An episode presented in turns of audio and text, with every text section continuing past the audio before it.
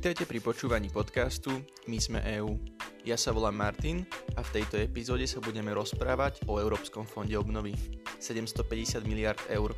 Čiastka, ktorú predstavila Európska únia na záchranu oslabenej ekonomiky. Odkiaľ tieto peniaze prídu, koľko sa úde Slovensku a aké boli reakcie členských štátov, aj tieto otázky zodpovieme v dnešnom dieli. Najprv však krátky prehľad najdôležitejších správ.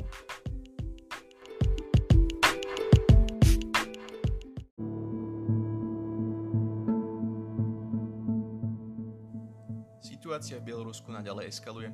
Už pravidelne vychádza do ulic 10 tisíce protestujúcich. V krajine zavládli nepokoje po podozreniach sfalšovania výsledkov prezidentských volieb. Alexander Lukašenko, ktorý je v úrade od roku 1994, v nich mal získať 80% hlasov.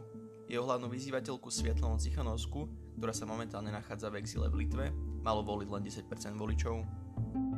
Prípady nákazy na COVID-19 v Európe opäť stúpajú a krajiny pristupujú k opätovným opatreniam. Slovenské konzilium epidemiológov neodporúča cestu do zahraničia ani hromadné podujatia.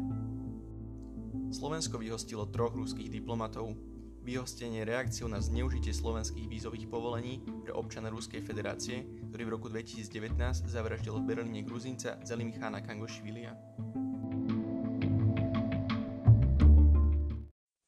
Silná Európa, historická dohoda či nová šanca.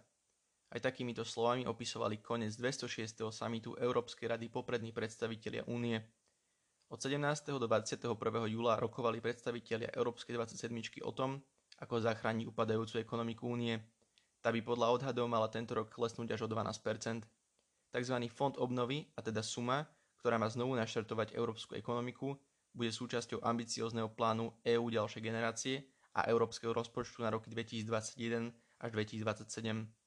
Rozpočet predstavila predsednička Európskej komisie Ursula von der Leyen. Spolu s fondom obnovy by sa tak celkový rozpočet mal vyšplhať až na výšku 1,85 bilióna eur. Pre 206. summit však bola kľúčová najmä otázka už spomínaného fondu obnovy. Poprvýkrát v histórii si Európska únie požičia peniaze na medzinárodnom trhu. Spoločná pôžička je pre štáty výhodnejšia, nakoľko úroková sadzba bude o mnoho nižšia. Najdôležitejším bodom však bolo prerokovanie toho, ako sa požičaná suma, a teda 750 miliard eur prerozdeli. Štáty budú od únie dostávať peniaze v dvoch formách, a to vo forme grantu a pôžičky. Na rozdiel od grantu, pôžičku budú musieť štáty do roku 2058 splatiť.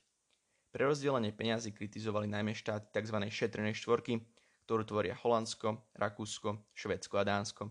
Tie presadzovali, aby sa suma grantu znížila a naopak suma pôžičky zvýšila – šetrenej štvorke sa počas samitu pripojilo aj Fínsko. Spoločne sa im tak podarilo okresať sumu grantu z 500 miliard na 390 miliard. Suma pôžičky teda bude tvoriť zvyšných 360 miliard eur. Peniaze, ktoré štáty dostanú z fondu, však nemôžu použiť na krátkodobé opatrenia. Zmyslom fondu je investovať do nových technológií a reforiem. Slovensko tak bude mať do roku 2027 od Európskej únie k dispozícii 18,1 miliard eur tejto sumy je už odrátaných 8 miliard, ktorými prispievame do spoločného rozpočtu. Slovensko však bude mať možnosť si požičať ďalších 6,8 miliard s veľmi nízkym úrokom. Je však otázne, či vláda o túto požičku požiada. Na nasledujúcich 7 rokov tak Slovensko dostane v prepočte 2354 eur na obyvateľa. To je tretia najväčšia suma v Únii. Na obyvateľa viac peniazí dostanú už iba Estonci a Lotyši. V čerpaní eurofondov však Slovensko zaostáva doterajších programov v rámci rokov 2014 až 2020 dokázalo Slovensko využiť len 33% z celkovej ponúknutej sumy. Otázkou teda ostáva, či Slovensko bude vedieť využiť obrovské množstvo eurofondov, ktoré mu budú poskytnuté. Je však jasné, že takýto rozsah financovania európskej ekonomiky nemá v našej histórii obdobu a pre Slovensko bude teda kľúčový.